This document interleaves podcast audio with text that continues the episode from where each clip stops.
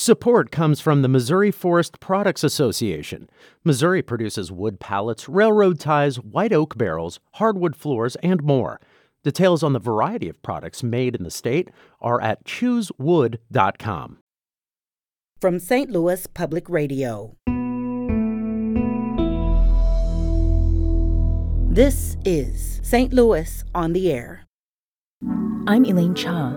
The key word that you said was unanticipated. Each time a student is moving, they're losing some of that. They don't get agency in those decisions most of the time. Maybe it's not as beneficial as it looks. Um, I think a lot of times we're like, hey, well, we, we allocated this amount of money here, but how is it being spent?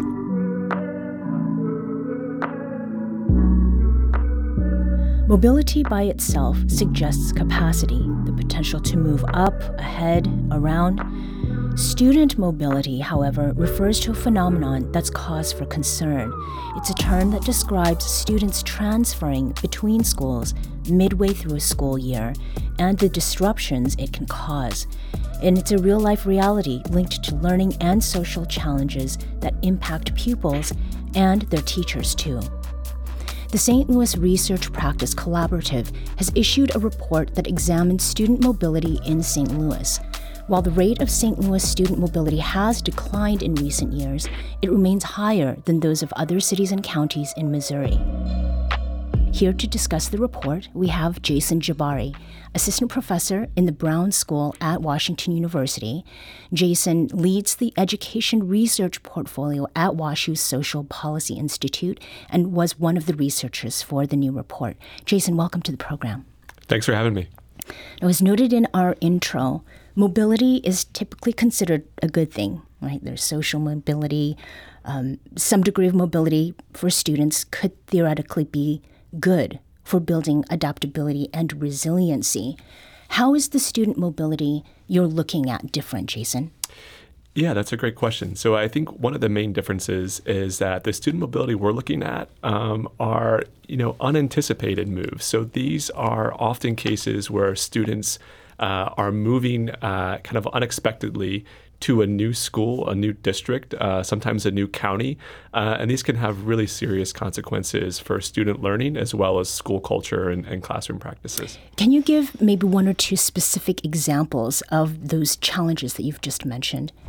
Yeah, absolutely. So, you know, when we think about the research that's been done on student mobility, we've seen, uh, you know, associations with decreased test scores, uh, sometimes increased behavioral problems, uh, low attendance rates uh, as well, and all of those I think really add up to create uh, some challenges for for classrooms and schools that serve students that are highly mobile, as well as can you know offer some challenges for students in these learning contexts. So, mm-hmm. for students that are highly mobile, uh, really having a hard time, I think, integrating in schools and classrooms, feeling welcome welcomed, uh, and also you know following the curriculum and, and being able to progress uh, and achieve things in their in their education. Mm-hmm. And you were looking at students K through 12 in this study.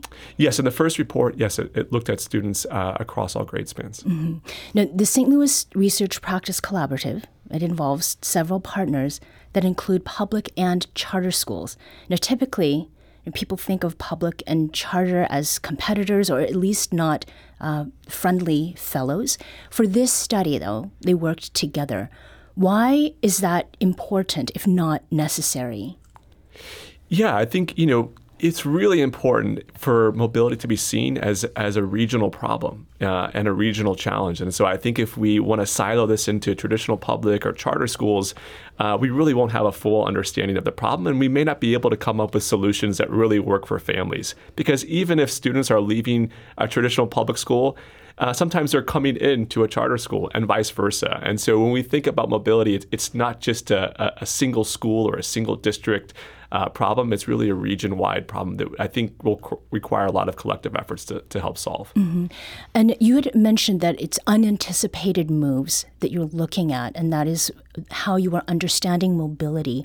Why are kids moving? What is what is causing the, the picking up and and moving, um, especially during the school year?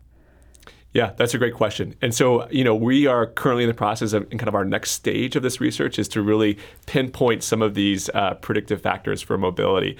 but by looking at the past research and, and you know thinking about the stories that have been told anecdotally, you know sometimes for students that are living in high poverty areas, things like eviction, um, you know things like job loss, uh, that really you know can can impact students at a family level. And so I think when we look at the research that's been done, it's some of these things that happen you know in neighborhoods and in families that then spill over into students' education. And so we're we're really excited about the next phase of this research, and we recognize that there are going to be a lot of things that I think uh, related to families and households um, that, that are related to mobility. Mm-hmm. Now, this first part of the study does examine the 2018 2019 school year and it found on average that more than one third of school children in St. Louis transfer in and out of schools during the school year. Is that as high as it sounds, especially considering rates in past years?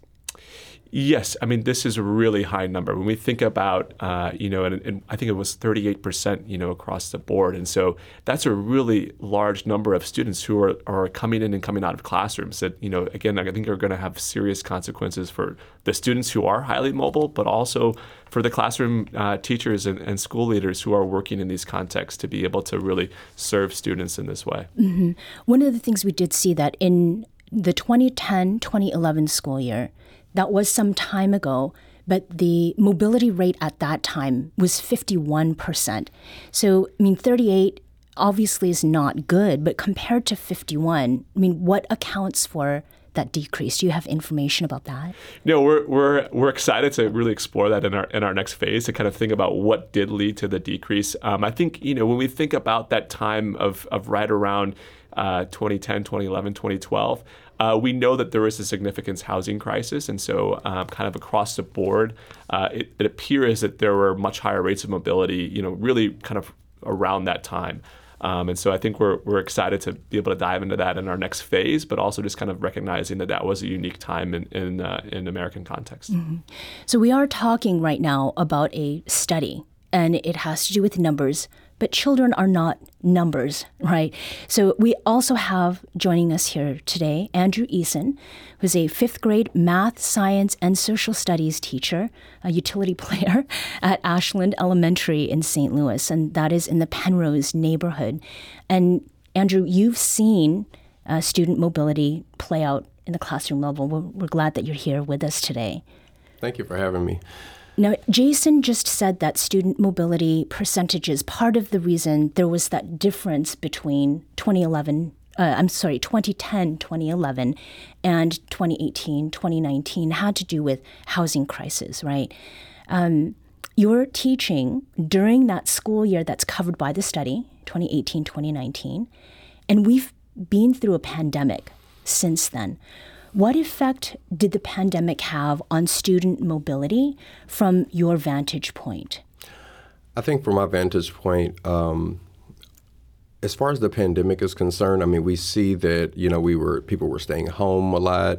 Um, you know, there of course school districts were trying to figure out how do we how do we move past this problem? How do we fix it?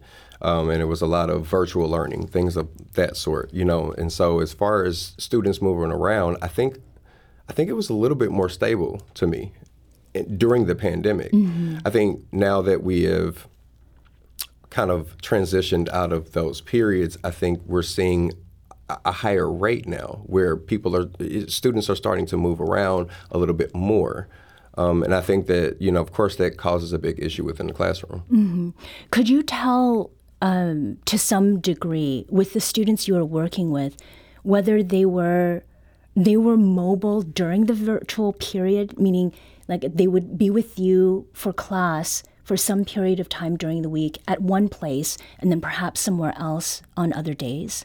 Yes, um, that was actually a consistent problem um, because when you're moving to different environments, those there's they're different learning environments as well.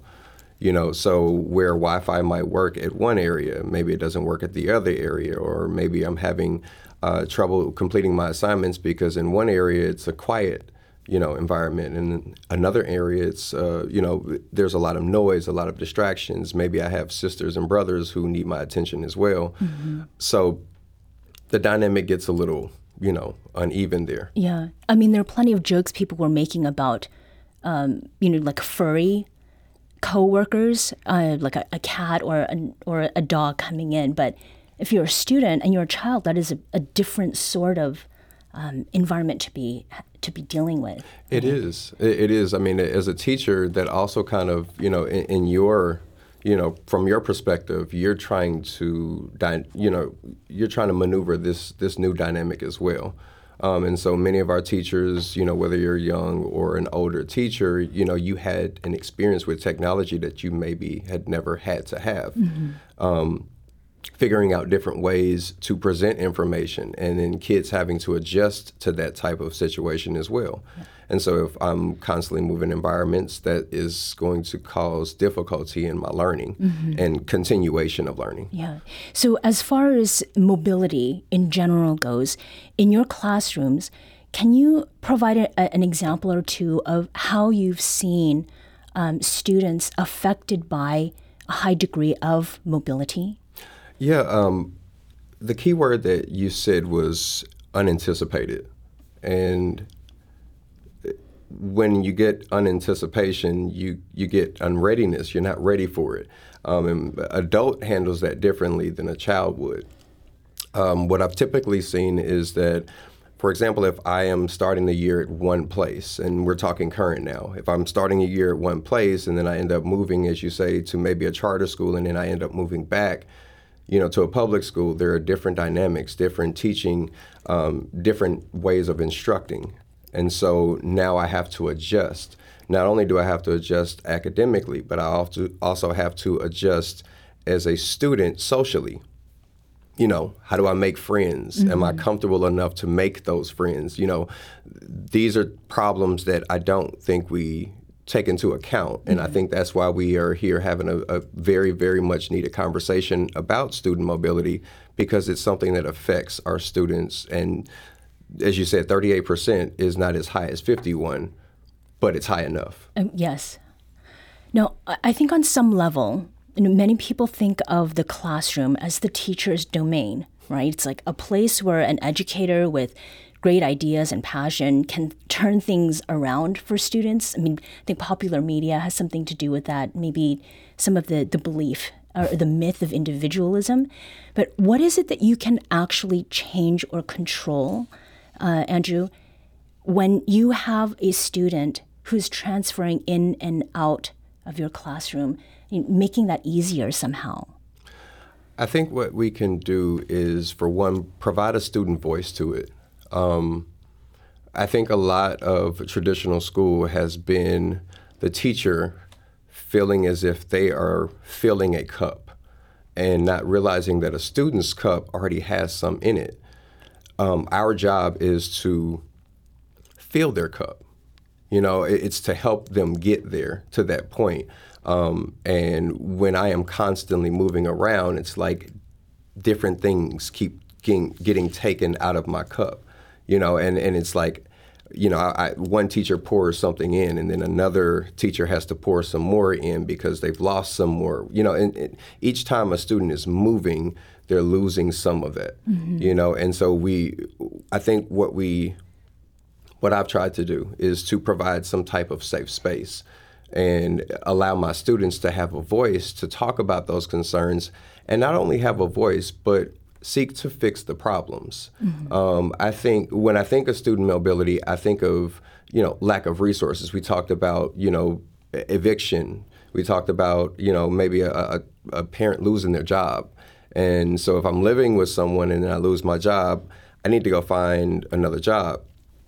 That job is maybe not available in you know in those neighborhoods that you know deal with pro- poverty a lot mm-hmm. um, and so i have to go outside of that neighborhood and then what happens when i'm having to take the bus two and three you know two and three buses to get to where i'm trying to go it's easier if my child just switches schools mm-hmm.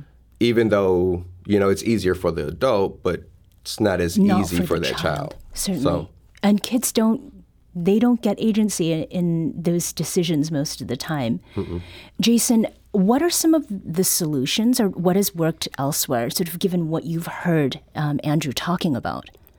Yeah, that's a great question. So I think you know we look at some of the different programs around the country. You know, there's been things, you know, so in Atlanta They actually work to help uh, provide parents resources to kind of avoid eviction and things like that. And so uh, we know that other cities have tried, you know, additional transportation methods. You know, I think uh, as Andrew alluded, to, transportation can be a, a, huge issue for folks. And so I think there is these, you know, which is uh, part of the excitement that I have is like there are definitely these like core things that can happen in classrooms and schools to, you know, reduce the rates of mobility and, and, and make it so that the students feel connected and, and can learn and grow.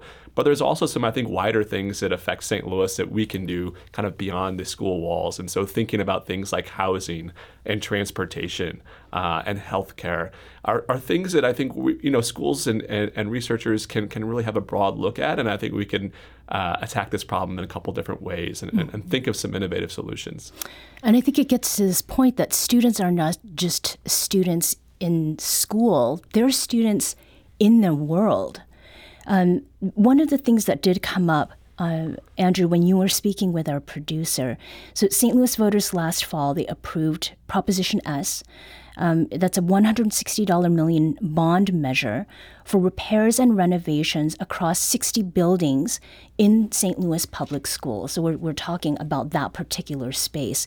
Do you think that that will address some of the issues at the heart of this report and what you had said about creating a space that feels safe and, and stable for students? I think that that is a step in the right direction. Um, but I think that if we throw money at a problem and we put it in the wrong areas, or we don't put it in areas that are going to benefit, um, maybe it's not as beneficial as it looks. Mm-hmm. Um, I think a lot of times we're like, hey, well, we we allocated this amount of money here, but how is it being spent? And I think that really has to be the conversation. I think that uh, when we talked about the difference, you know, differences between public school as well as charter school. Um, I think one thing that needs to be mentioned is that it is a citywide problem. It's not just you know, if we're playing this battle between charter and public school, then we're playing the wrong battle because ultimately the you know the sacrifices are the children because you know that's what we're here for as far as educators are concerned. And so we have to look at where are the resources going throughout the city and not necessarily just well what is the uh, school district doing? What is you know because even with that, that was more so for building renovations and things of that sort. But okay, we're talking resources with a child. What do they need? Mm-hmm. You know, mm-hmm. yes, they need a safe building, and, and yes, I wholeheartedly agree that buildings have got to be, you know, up, you know, kept up as well because those are hundred year buildings. But at the same time, we also have to look at how are we educating the whole child, mm-hmm. and what do we have in those community um, spaces that are allowing for that child to learn. As you said, that they are learners outside of the classroom as well. Mm-hmm. So. Is there something that, as a teacher, because I think not exactly in the same way, but teachers don't necessarily get to make key decisions because of what happens at you know pay grades and levels above them do you feel like you as a teacher you have the support that you need in order to work with this high number of highly mobile students in your classroom? Um, I would say that uh, working at Ashland Elementary, we are a part of a CPN, um, which is two schools, Merrimack and Ashland, who we also have additional resources. And so I think that we have a different perspective. Um, particularly myself, this year I've attempted to open my kids up to going to different field experiences. We've been on five so far, including uh, headed to including Jefferson City, mm-hmm. um, and we went for Parent Parent Action Day. Excuse me, uh, and I think that opening children up to experiences and realizing that helps them realize what they have in their community versus what they don't. And so, one of our social action problems or uh, you know projects that we have in my fifth grade class is look at the problem areas in your community and figure out a way to solve them. I think that we use media for a lot of things, but why don't we teach kids to use media to solve problems? Mm-hmm. And you know, I mean, and it's great for them to have fun because we all have fun on social media, but that is also one of our voices That's that's one of that's a way that we are able to exercise that First Amendment and teaching kids that that's what that is. It, it teaches it, it, helps them learn things about their world, which is you know social studies, mm-hmm. and that's a content area. So I think maybe it's helping kids apply the learning that they're learning inside of the classroom and moving away from well okay well i'm presenting this worksheet.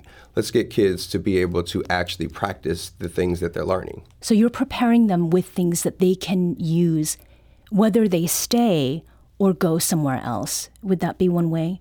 I would say that's correct. I mean okay. they're they're you know attempting to we, they have to solve the world's problems in the future. Mm-hmm. so how are we preparing them for that so we've been speaking here with Jason Jabbari, assistant professor in the Brown School at Washington University. Uh, Jason leads the education research portfolio at WashU's Social Policy Institute and was one of the researchers on this report that we've just been talking about. Andrew Eason is a fifth grade math, science, and social studies teacher at Ashland Elementary in St. Louis, and that is in the Penrose neighborhood. He's been talking with us about what he has seen with a teacher's eye um, in the classroom. Thank you both for joining us today. Thank you. Thanks so much.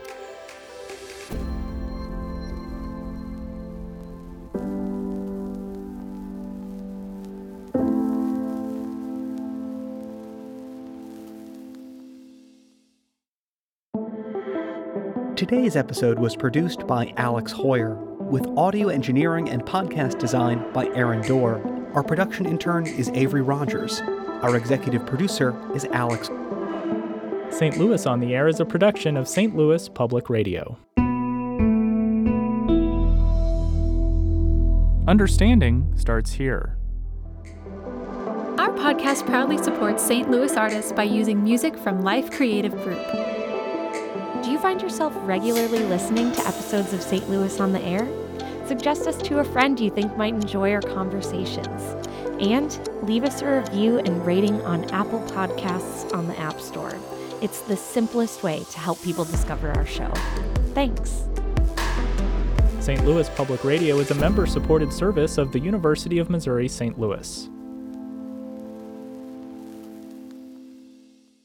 Support comes from the Missouri Forest Products Association, providing more than 41,000 jobs in the production of wood pallets, railroad ties, white oak barrels, hardwood floors, and more.